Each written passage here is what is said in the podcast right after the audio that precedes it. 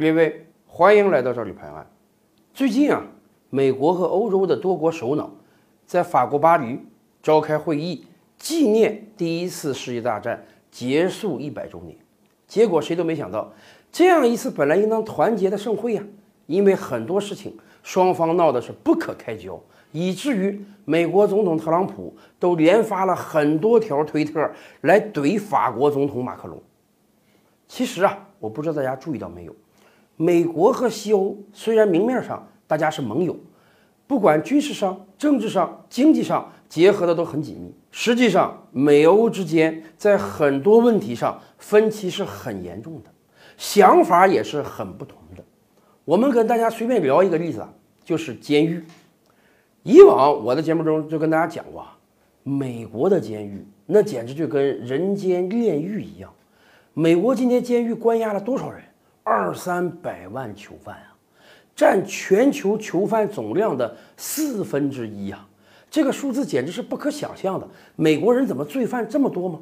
而且我们以前也讲过啊，美国的监狱几乎都是私营的，只要你有钱儿，哎，你愿意搞个监狱可以啊，你可以像建一个旅馆那样去建一个监狱，然后跟当地政府部门进行协调，以后所有的犯人都由你来管理了。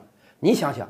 私人企业主建个监狱，人家是要挣钱的，人家是要在监狱中尽量的剥削犯人，多让犯人干点活的，甚至还有那样的黑心企业主，还买通法官，让法官把一些可判可不判的罪呢判成有罪，可判轻可判重的罪呢判成重罪，这样让他的监狱可以多收一点犯人，多挣一点钱。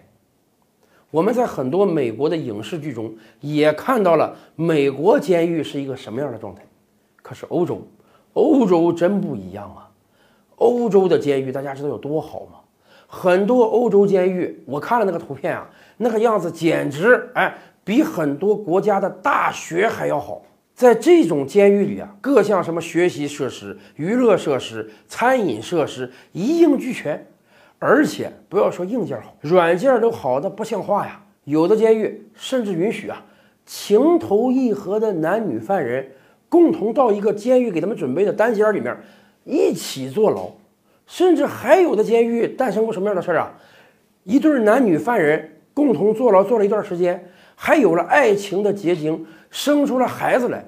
生的孩子谁抚养？监狱说这样吧，孩子是无罪的，所以监狱掏钱负责这个孩子的所有费用。有的人都说，看到欧洲监狱这么好。简直都想去欧洲犯点罪，干脆在监狱里待着得了。而且大家知道吗？欧洲不单监狱建得好，对于逃狱都有特殊规定。咱们知道啊，今年十一期间，我国发生了一两起重刑犯逃狱的事情。当然了，以我国现在警察能力之强之高，任何逃狱犯那是肯定马上能抓回来的。只不过抓回来之后，他们的刑期得加重了。谁让你逃狱啊？按照现行法律，你要逃狱，你的刑期就要加五年以下。那么欧洲是怎么规定的呢？大家知道吗？德国直接就规定啊，任何囚犯，你逃狱，你越狱没有关系，不算犯罪。如果把你抓回来，不会加重你的刑期。还有这种操作吗？有啊，德国一百多年来就是这么规定的。德国人说啊，因为每个人啊内心都是向往自由的。囚犯他的内心也是向往自由的，甭管你的监狱建设的多么好。所以啊，一个人因为向往自由，他要逃狱，他要追求自由，这是他合法天然的权利，不能算他的犯罪。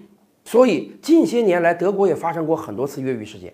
越狱了吗？很好，把你抓回来，继续服刑就得了，不能加重你任何的刑期。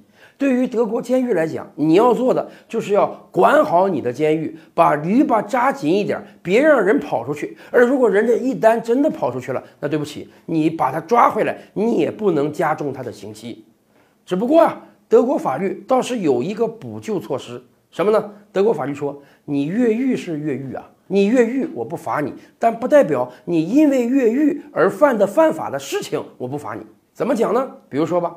你犯人要越狱，有可能要把监狱的玻璃打碎，有可能要把监狱的栏杆掰断，有可能要把监狱的大门踢坏，甚至有可能要切断监狱的报警设施。这些可都是公共财物啊！